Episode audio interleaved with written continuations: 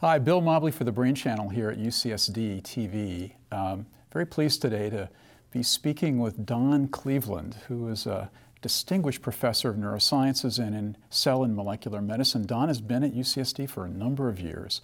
And through those years, has made many very significant contributions to the basic cell biology of the brain, but also in the last decade or so, some really quite significant advances that have every uh, probability of impacting our ability to treat disease, degenerative diseases. Don, thanks for being with us. My pleasure, Bill. Tell us a little bit about your background and, and what's driving you now. What are the exciting things on your agenda? So, uh, I'm a native New Mexican, grew up in New Mexico, uh, went through the typical education process, ended up at UC San, San Francisco for postdoctoral work, and then uh, joined Johns Hopkins for 14 years, and then uh, UC San Diego in 1995. Uh, so a terrific long period of training. The first uh, faculty job, I guess, was then at Hopkins, is that it, right? That is correct, yes. And there you had a chance to interact with the terrific neuropathology community. I did, I did. And we tried to test how really are these long processes, the, the wires that neurons use to hook up to things like muscles, how they're really structured. And when we did that, by changing a structural element uh, within uh, those neurons, we produced fatal motor neuron disease that's very reminiscent of the human disease that we, we familiarly call Lou Gehrig's disease or ALS, amyotrophic lateral sclerosis. And that just opened the door. We uh, then uh, uh, really focused on what are the underlying events that cause that disease, Lou Gehrig's disease. And uh, over the last uh, 25 years have really focused on that, uh, most recently with developing uh, designer DNA uh, therapies, designer DNA drugs that can silence the disease-causing genes. So, so Don, the idea here is this wonderful bridge that goes between the basic science of what a neuron looks like, what its processes look like, and then understanding how that's changed in disease and what proteins might be responsible, all informed by the genetics. That, that is the really excellent, it seems to me, bridge between the most basic and the most clinical. Talk about these drugs that you're thinking about now. How do they work, and what context, disease context, do you think they might fit into? Yeah, so we started from the realization from the genetics of human disease neurodegenerative disease, that all of the diseases, the big diseases, Alzheimer's, Parkinson's, ALS, Huntington's, all of them, where we know the genes that can be causative of disease, all those genes are expressed widely throughout the brain. Uh, some of them throughout every cell in the body. And so the, we then tested in ALS is which of those cells really matter? Who make, they synthesize the mutant gene product and which ones cause the damage? And the answer is lots of them. So if you're going to have a, the most effective therapy, you really want to affect the cells, all of the cells, or many of the cells that really are driving disease course. And so then we thought, well, why don't we try this approach of using really small little pieces of DNA, designer DNA, to target uh, the synthesis of an individual gene, a disease causing gene. So we partnered with a local, then small biotech company in, in infusing these drugs into the nervous system and discovered, uh, to our great delight and, and, surprise, that we could deliver these drugs very broadly throughout uh, the nervous system and that we could silence specific genes. So that led to the first in man trial uh, to silence one of the genes whose mutation is causative of Lou Gehrig's disease. It's exciting. So, so again, the idea was let's be able to target specifically the gene that we think is important here, but let's do it in all the cells that, that yes. make that gene. So tell us about the trial. So the trial, the, the, in that particular uh, instance, there was a, the first in-man safety trial. Can you really deliver these, this class of drugs in a manner which is safe? And the, the outcome of that was quite positive. Yes, the answer is yes, we could deliver it broadly and we could deliver it safely. The, the second phase of that, uh, to now test, will it really be effective in changing disease course, is, is, about, to, is about to initiate. But in the meantime, using that approach and having demonstrated that these little, these small designer DNA drugs could really work, an effort was undertaken to try to see if we could use that approach to treat what is actually one of the most abundant genetic diseases of children. It's got a, got a terrible name. It's called spinal muscular atrophy.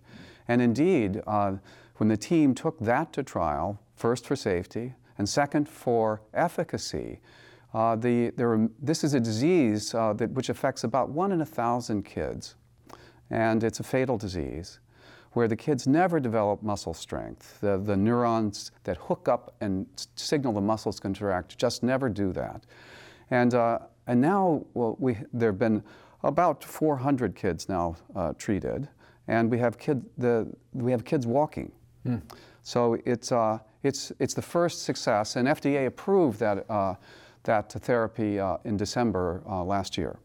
You know, I've, as a pediatric neurologist, I've seen those babies, and uh, what's very typical is that you get a phone call, and we would really like to see the neurologist very, very soon. Our baby just is very weak, and we don't know what to do about it. The baby's having trouble suckling, it's not gaining weight, and we're really quite concerned. And you walk in the room, and an experienced pediatric neurologist almost can make the diagnosis just by first sight. And with that first sight, you understand that in the past you understood there's almost no good news to give here. It's almost always a very serious disease. And in the past, one would have to say, um, let's do all the testing, let's make sure we have the diagnosis right, but let's not. Um, let's, let's work with the parents because this is going to be a very difficult time for them. Now that changes, or potentially will change now with this therapy. In fact, it sounds like it is changing. That has got to be enormously rewarding to yeah, you. Absolutely. So we, we know that the, the UCSD team initiated the approach. The company, Ionis, along with another academic team at uh, uh, led by Adrian Krainer at Cold Spring Harbor in New York, really spearheaded that spinal muscular atrophy work. So, what a surprise that we have achieved uh, success with the, that's the we with a capital W. It's a big, it's a large team. Uh, the, the effort from the basic, the most basic efforts right to the final clinical success. You know, we think, in, we think at UCSD, but more generally in medicine, of this, um, of the context in which we work. So, so we see patients, we work with patients, we ask questions, we listen to the answers, and we respond to them. and we do so from both a personal humanistic perspective, but also a technological perspective. How satisfying it is now to think that there will be a whole category of therapies that really make the technological piece shine. In other words, that we go into a room with a patient that's very sick, and instead of saying, sorry, not much to do, we can say, great news, because of work that's been done at UCSD and elsewhere, there really is hope. In fact, there's more than hope. There's the very realistic possibility that we can either prevent or reverse some of the manifestations of disease. Incredibly exciting time in medicine. Yeah, I, I, I completely agree, Bill. Uh, the, this ability to be able to, to alter this, the synthesis of individual, the products of individual genes uh, and combining that with the genetic discoveries of what are the genes that can really drive human uh, disease, especially neurodegenerative disease. Uh, we have that approach is now in trial for uh, another fatal uh, age-dependent disease, Huntington's disease. Uh, that, that's a completely genetic disease with this, the same mutation in the same gene causing all instances of disease. And we all agree that the, the mutated gene does one or more things that are bad. And so, if you could just turn it off in at least some of the cells that are driving the bad things, this will be directly on disease therapy. And then uh, in 2011, there was a the discovery of the most frequent cause of ALS.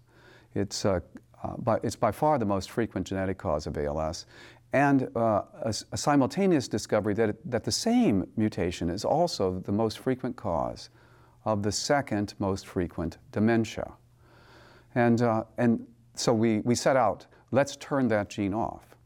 And we will get to, and in the ensuing, uh, it's, six, it's six years almost to the day since that original discovery. And we have demonstrated that we can turn it off in cells, we can turn it off in experimental animals, and we have now, uh, we, we expect that this month, next month, the month after, sometime very soon, we are going to initiate a clinical trial for uh, this most frequent cause of uh, Lou Gehrig's disease. It's very exciting. Don, think about, think about the near term and the long term future. Uh, what, do we, what can we expect to see, both from the basic science of neurodegeneration, but also therapeutically? And then look over the horizon for us a little bit. What do, we, what do you imagine we'll be doing in 20 years yeah, so maybe I'll, I'll start with an example. The, the first work I did as a graduate student, uh, I purified uh, a, a, protein, a, a structure uh, that was associated with one of the major structures in neurons. We gave it a small name, we named it tau, and it's become actually a central feature of uh, human neurodegenerative disease, uh, most poignantly in Alzheimer's disease, where it's adopts a, an odd structure which knows how to template that oddity. And it just, it's one, it's the intracellular abnormality that occurs in Alzheimer's disease. Oh, it's also the abnormality that occurs in what might be called National Football League disease, mm. this chronic brain injury, mm. the, where it misaccumulates and appears to spread cell, slowly from cell to cell in this bad form. Mm. So the strategy, so the strategy, the, the, the discovery that was a basic discovery of this uh, of a protein and and what it does in normal neuronal function is now led to if we could turn the synthesis of that gene product down we probably could really affect disease course in these in these major diseases so my prediction uh, is that we're going to see that go forward in, uh, as, a, as a potential therapy uh, in Alzheimer's disease and in the short term. That's exciting. And I'm, I'm thinking now a little bit beyond this. It seems to me likely that as one discovers the protein machines that are involved in causing cells to die, that we might begin to selectively target elements of those machines that we can do so safely to disrupt that process. Absolutely. The, I, there's just no reason uh, that, that th- that idea and uh, other, other ideas probably that we haven't conceived of yet to use gene, the gene silencing or gene altering, synthesis altering approaches, that's going to happen. And it has, and it, it has a, we have, we've only proven in one case in this uh, d- disease of children that it's really effect- effective. And we don't even know there how effective in the long term it's going to be. Uh, but we, I think there's a, it's a time of op- optimism. We, uh, we really have a chance to affect the disease course in, mu- in multiple diseases using this strategy and actually several other strategies that are also being developed by um, here at UCSD and, and, and, and elsewhere for altering uh, the synthesis of uh, disease causing genes. It's optimism, but it's realism too. It's realistic optimism, maybe I should say it that way. yeah. And it's possible because of the terrific way of, that you have and others have of linking basic science to disease and disease to care. And we thank you for your contributions. Terrific work. Thanks for being with us. My pleasure entirely. Bill Mobley for the Brain Channel.